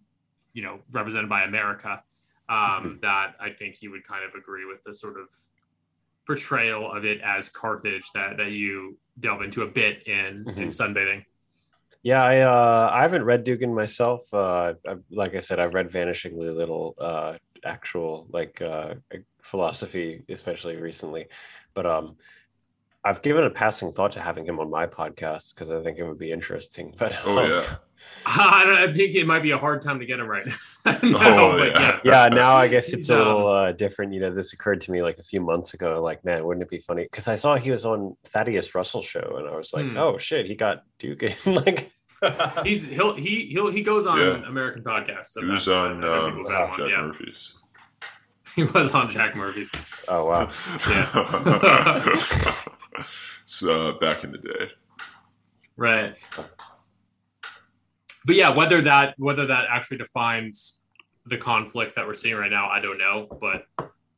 there's at least some people who who who who want that sort of Rome versus Carthage notion. yeah, yeah. I don't know if I have much to contribute on that because, like, I I feel like like I liked the idea. I thought it was like provocative to like kind of have like uh like 9-11 be like the first Punic War or something like, but Mhm. it, I don't know. Like, I, I think that there's something to it. You know, it's also kind of silly in that like there is no like centralized Islamic power. Right, So right, it's not like a locus of opposition really to the um, American state. But Right. Well, of course, at the end of the day, it's a poem and not necessarily a, a geopolitical tract, but yeah, yeah. but it makes sense. Yeah. So sunbathing at the end of time is uh, well, I mean that's the name of what, what we might call the episode. but sunbathing, I want to refers to, and it's very striking, the idea of sunbathing uh, in the uh, you know glow of a nuclear war. And obviously, with you know nuclear war being something that uh, people are talking about or you know fear mongering about today, it's something that's very like very not nuclear war is attractive, but uh, the idea of kind of like sunbathing in um, you know some sort of like post-apocalyptic environment, it um, is a, it's a very evocative image. Well, thank you. And uh, you know, I um there is actually like a more literal connotation to uh the title sunbathing I want to. Like I like things with like weird syntax and like this kind of like biz- the bizarreness of like ending on a preposition and like people just being confused and not getting the title right the first time. Like I think it's like uh uh uncanny and like attention getting. But um in part like the poem is actually like meant to be like a tribute to my favorite time of year. Like i, I think a lot about seasons and both of the poems in sunbathing i want to are very spe- seasonally specific. Um, and that is like uh, for sunbathing i want to it's about like the last days of may and the early days of june. Like that's the period where it's set. Basically everything is meant to be understood to be uh, recorded from that time. Uh, and I guess like the title, it actually occurred to me because uh, in Washington Square Park, where I was hanging out a lot of the time, like, you know, around like May, June, like there's just like a lot of like beautiful women like sunbathing in Washington Square Park. And like, I, and I don't even mean this in like a horny way. It's just like I just kind of had like this overwhelming like feeling of like the self and the other, and like you know, the, the like a man like just like mm-hmm. forced mm-hmm. to interact with like female beauty in this way. It's just like you have this desire to like uh, demolish the barrier between the self and the other, and it's so um, overwhelming and it's destructive because like that distinction, like that's what allows for uh, love to exist as like a phenomenon. This is a point that also comes from the everlasting man, but like um, the idea, the idea that God is like eternally triune, for example, it's you know because like you can't really love yourself, a thing that's indistinct from yourself. That's just narcissism, right? So you know these barriers exist for good reason, but it's also like a, a very natural response to like want to be joined in like this kind of unity or whatever. And so the cleansing nuclear fire is kind of like the demolition of all barriers too. It's like the human like will to uh, just enter into like some unity, but that there's this blandness to the unity, and that's like entropy and like um but yeah i mean like i also just like really like like sunbathing like in like uh, in general and like mm-hmm. uh you know the the title like when i actually drop it in the poem is definitely in the context of like the nuclear fire. But yeah i just really like like late may early june. And then scipio aemilianus of course is like set in what i think is like one of the most magical times to be in new york city in particular. oh, absolutely. Like the day the days between uh christmas and new year's like yeah I don't know, it just seems like so full of possibility, even though I hate the winter. Like, um, it's just very magical. Yeah. No, it um, it is, and it actually brings to mind. Um, we keep talking, Matt and I, about doing a segment on Whit Stillman, and I think Metropolitan is set between Christmas and New Year's in New York. Hmm. Um, but that's that's a bit of a non sequitur when uh well, that's interesting though i'll have to look into it. yeah that. it's a really good movie whit stillman's metropolitan it's like in the 1970s new york uh it's uh, a a guy from the wrong side of the tracks during that period of time which was the upper west side was uh trying to get into the debutante party scene in the upper east side and he was like hanging out with the you know the debutante set and it's set during uh, the post Christmas um, pre New Year's period. It's the last time I was in New York too. Now that I think about it. yeah, for me, like that was just like I don't know, like the, the the that period, like those days from like in uh 2019 to 2020 um it just felt um i mean i was working at a japanese run karaoke bar at the time and i was in college but like kind of like phoning it in uh, as you know i had like senioritis whatever i had senioritis since like before i was a freshman but um you know but and i was uh in rcia at the time as well and like i don't know i was like actually like really grateful to live in the 2010s like i felt like very well adjusted to it and i enjoyed it um, and i mm-hmm. felt like i was living in a time of plenty and and i had this feeling that it was unsustainable um, well you were right yeah. Uh, and I, am just I'm just not gonna like dox Matt or me, but uh, you know we both work in the entertainment industry, and part mm-hmm. of the cool thing of working in the entertainment industry is you almost always have the week of Christmas through the end of New Year's off. And so mm-hmm. it's been for me, and I think for Matt probably, a sort of like it's a period where like every year it's like, oh yeah, I get that like, you know, week and a half just to kind of reflect and like you know Mhm. have have time away from work and time to so it's it's always been a very reflective period for Hmm. me Yeah, and like you know, I um I have like the first chapter in Scipio Aemilianus is literally about like having like writer's block, and I uh I, I think I had like basically like written the skeleton of it around the time that it's set, but I put it on the winter solstice specifically because it's just like you know this is like you know the ble- like the blackest day of the year like this is like you know kind of bereft of like that light of inspiration. And so it's like about you know kind of like powering through that and like um and um but it just occurred to me very naturally at the time because i guess like the catholic liturgical calendar is also very rich from that time and i was just like like my poetic imagination i always like gravitate towards like high concept things like uh i almost come up with the concept intuitively and then you know kind of write the poem to fit that and i don't know why uh but that's always kind of been my method uh and so um yeah. and you know i think that probably like one of the things that i'm most proud of as a writer is like the originality of the concepts i guess um but like it just i don't know it just seemed very natural to me that like oh yeah like a diary about this arbitrarily chosen time in history that actually turned out to be kind of significant because it was Mhm. just on the eve of the ccp virus and like Right.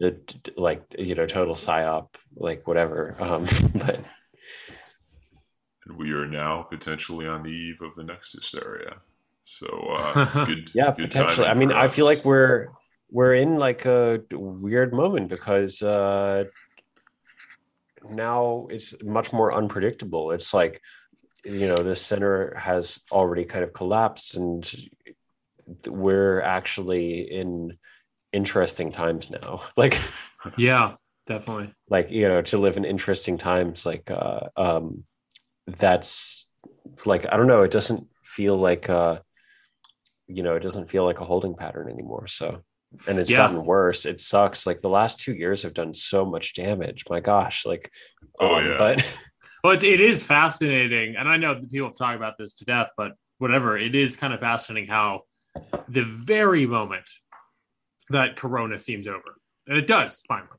I mean, I go to the grocery store and only about half the people are wearing a mask, you know, which is Uh-huh. the first time in like two years.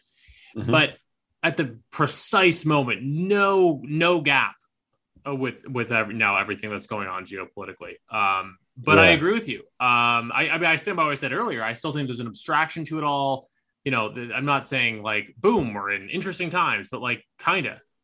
I mean, think- also, like, you know, to be fair, like the geopolitical stuff, like that's a lot less unprecedented than like the idea that like your government's just going to tell you you wear hijab on your Mm. face all of a sudden for two years and you also have to get this shot that's never existed before 10 years ago. like um like that's genuinely weird on a scale that like whereas like you know we had like 2003 like we know what it looks like when like that there's kind of like a mass formation psychosis like to uh rally support for uh a war in a country that most people don't know anything about um and so i'm not really like that put off by like all the ukrainian displays and whatnot Mhm. like to me like it, it just seems like well yeah this is like part of human nature whereas like you know the coronavirus stuff i was just like oh yeah no it's like really Yeah, I hear what genuinely you're saying. very flabbergasted insane. by how disturbing and weird it all was like I mean, people are going to keep people wearing masks. kind of, like- They're not going to. Many people aren't. Gonna yeah stop. no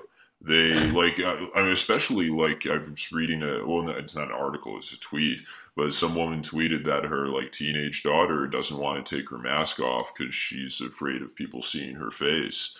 And like, yeah, a lot of like, you know, you, you- people who spent their teenage years wearing masks, like for the like from fourteen to sixteen, they probably are probably super like nervous about taking them off because they're self conscious to begin with. I, I can't. yeah i mean And- the problem is it like fits so neatly with like the female desire to like dissociate and not be seen and to like become invisible and just kind of like wither away into the ether um that you know to enable that is like once you've opened that pandora's box it's like fuck you know Well, and and it dovetails with the uh, the overall like I guess we live in a feminized culture to a certain extent, but you know like the bugman instinct to like interact with people as little as possible. So Uber Eats, so like you you know you don't make eye contact in the well sometimes that's for good reason, but you don't make yeah. eye contact in the city, and um, yeah, so like I think a lot of people like in my neighborhood, I, I'm in New York in my neighborhood, a lot of people uh, wear masks outside. They, they don't need to. They never needed to. They, are you know I, like I get that it's a party affiliation thing, and they want to show that they're down. No, but I don't actually think that it's purely like a party affiliation virtue signal. Like I think there are like people like especially like Chinese and Latino people who probably voted for Trump and like still oh like, yeah uh, are obsessed with mask wearing because it's like like I said, it's like a very like female instinct that like you know oh like I wish I was invisible. I wish I could not be seen and like not be anything. Um, yeah, no, I mean a lot of people just clearly like wearing them.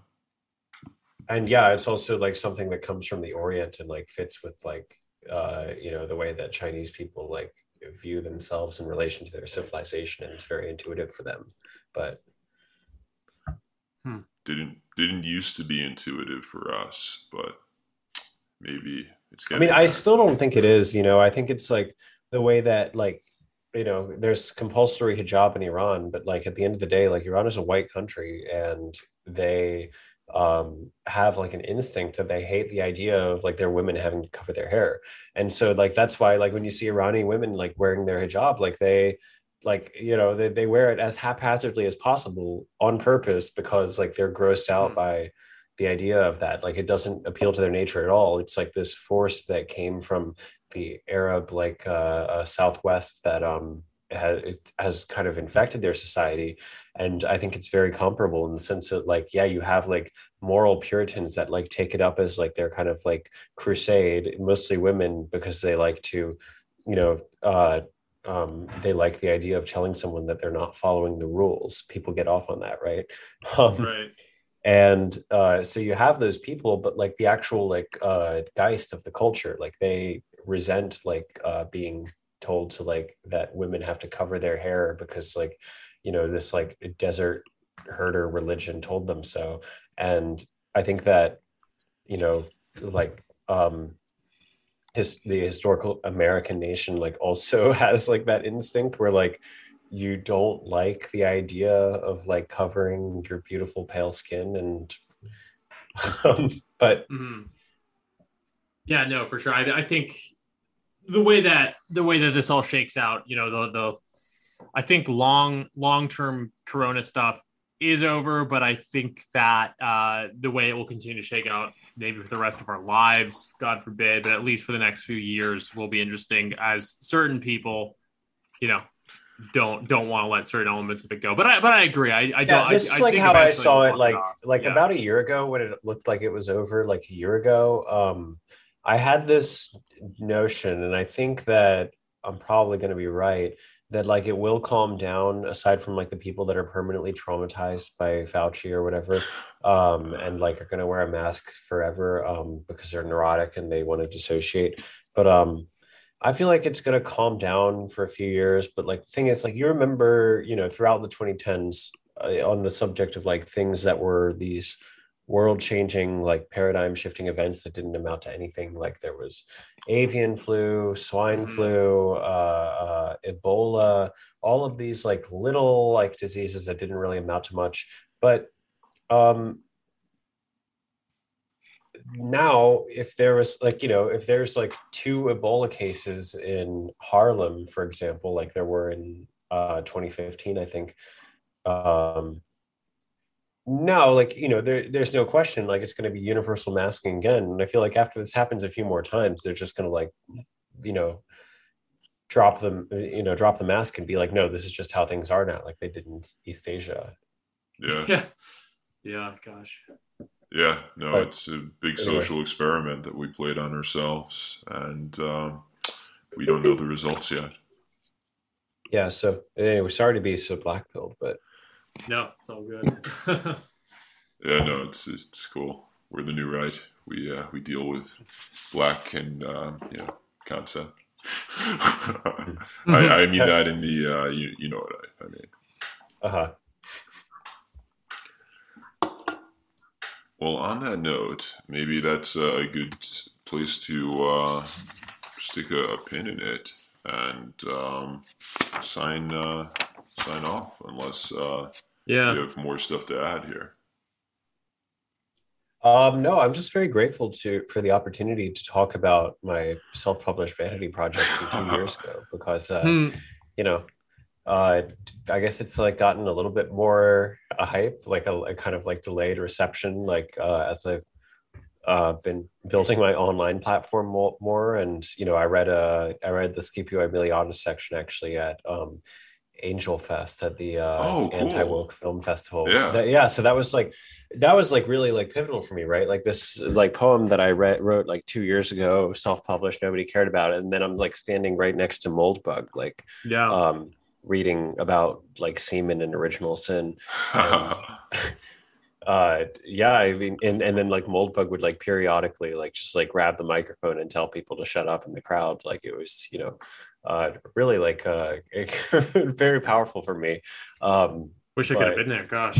oh Yeah. yeah, that was uh, yeah I, I finished it i wanted to do something that was like totally ephemeral and totally like particular to the live performance and i wanted to kind of like rewrite the poetic logic of it almost because i'm like super autistic about forms right i like um i want every live performance to be something that could only be live and then the print book to be something that could only be Mhm. fully realized in print and so um my way of like solving this was I decided that for um, and I did it out of order actually when I did it at Angel Fest um, for like the flow of it. But I decided that for January the first, I think it was, or maybe it was New Year's Eve, I would uh, replace the poem. Yeah, I think it was New Year's Eve actually. I replaced the poem with I uh, doused my a copy of my book in lighter fluid and then just lit it on fire while singing Auld Lang Syne. Wow. Fun. Um, and That's incredible. uh, yeah. yeah so um that was kind of uh my way of reimagining it for that context but um but you know it's just like yeah after that and after uh, talking to moldbug on my podcast like just kind of um having the opportunity to revisit like this thing that's from my past and you know um sunbathing i want to proper is definitely like the uh the product of a much younger version of myself, I would say, and much more naive. Whereas I don't know, to me, like Scipio Aemilianus still feels like basically like uh, continuous with like my current self. Um, yeah. I, I hear what you're saying. Yeah. but um, I so, guess yeah, uh, by by way of signing out, then what um, if you want to, you know, we talked about it a bit, but you know, you, you you're a reporter for the Epoch Times. You've got a great podcast, The Beautiful well, Toilet. thank you, thank you. Um, if you just want to talk about what you're currently doing, and if you have no pressure, if you if you don't have anything on the pipeline, but if you got any other writing, you know, coming out soon, feel free to pitch that. Um, I mean, I've submitted a few uh, old poems because, like, there were like lyric poems that I was uh, was writing like a little bit before or a little bit after, like the, era of sunbathing I want to that I've been revisiting recently, and I was like actually like pretty surprised by how much I liked Mhm. like the work that I was doing around that time, like the shorter work. And so I've been like submitting those to like some odd publications. I have a poem that was picked up by my friend uh, Chris Gabriel, uh, meme analysis. Um, he uh, has a comic series called Aeonic Comics, and he actually picked up a poem I wrote uh, around the same time as Sunbathing I Want to called um, Apologia, and it's written from the perspective of the paperclip maximizer. Um, Hmm. a- and it's like an it's like an apology for uh, killing Nick Bostrom in particular. It's, That's pretty funny. it's addressed to him and so uh you know it's uh and so he picked that up for um aeonic comics. I don't know how he's going to integrate it into the comic book but um but that's the uh that's definitely in the works. There are other things that i haven't gotten responses on. Um i don't know I t- I talked to manuel briefly about writing uh uh some kind of response essay to the recent uh, Joe Bernstein article about um, the Oh, sure. uh, anti woke film festival and Moldbug Poetry Night, and you know his uh, kind of like mental gymnastics about um, having a what's it called? Uh, uh, you know, like you, you can't write a hit piece on a dead gay black guy, so you have to.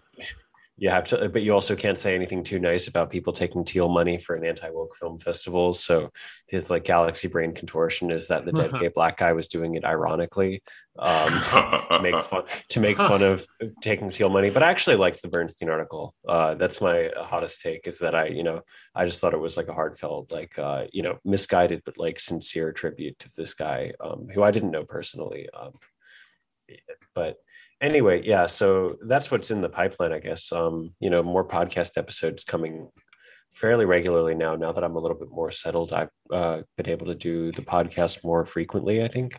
awesome. Um, it's fun podcasting. Oh yeah, for sure. And it's like uh I don't know, it, it's great. And I'm also, you know, I'm a big podcast slut. Like uh I'll do basically anything. Not that uh not that you guys are like the bottom of the barrel or anything. Like I don't, I don't mean to insinuate like, oh, I'll go on any dumb podcast, but like everything I've been on so far has been like transcendental. And I really liked uh, you know, like I said, I was really grateful to like talk about sunbathing I want to, like uh on someone's show. You know, I'm flattered that uh that anyone would ask. And I think what you guys do is cool. Uh, I love your episode with with your episodes with uh, last things, and um, yeah, it just feels like uh, a lot of uh, convergent evolution almost. Yeah. Definitely. Definitely. I mean, Lots well, of conversion. thank you for. Yeah. introducing us to the poem because, like, it, it was actually a really good read. Yeah. oh, well thank you, thank you. and um, you know, really, as we've discussed, prescient. It's uh, Mhm. you know, Definitely. Who knows? I mean, there are We parts of it I'm embarrassed about, like because I was someday. like, you know, when I first published it, I was like an unironic COVIDian, like in the early days of it, and so I'm a little embarrassed by how seriously I took it all. And I'm like, no, this isn't a government psyop, man. This is like an apocalyptic event. Like, but Well, I mean, we were all COVIDians at one point. Yeah. We. Yeah. right. You had to be. I mean, if you didn't know what was going on, which none of us right, did. yeah, yeah. No, well, I want to say I haven't I hadn't really read a, a poem in any depth since college, and so this was the first poem I'd read in a while. Really? And I, yeah, I'm Wait, just not a poetry reader. Huh. oh, but maybe I should be, uh, but I'm not. Uh, but this was the Uh-huh. first one I read in a while. It was, it was a it was a welcome return um, Uh-huh. to reading poetry. Yeah, I recommend. Uh, um, uh, are you familiar with Tom Will from Apocalypse Confidential? Not really. No. I've heard of Apocalypse Yeah. Confidential. Yeah, he just recently published a, a book of sonnets. Um, uh, all of them uh, take after a line from Shakespeare's Sonnet 18. Hmm. And uh, so it's like kind of like cycle, like a high concept thing, like I like. And I really liked his project. So, um, and he's also been very generous about uh, promoting the beautiful toilet as well. So, Yeah. No, um, poetry is definitely something I want to get get more into. But anyway, I realize we're, we're coming up on the kind of two hour mark here, and it's later where Uh-huh. you guys are than where I am. But uh, Yeah. so we should probably wrap it up. But it's been so good talking to you. oh, thank you. Yeah. Thank you. And you too. Yeah. So, Great having you on there. likewise.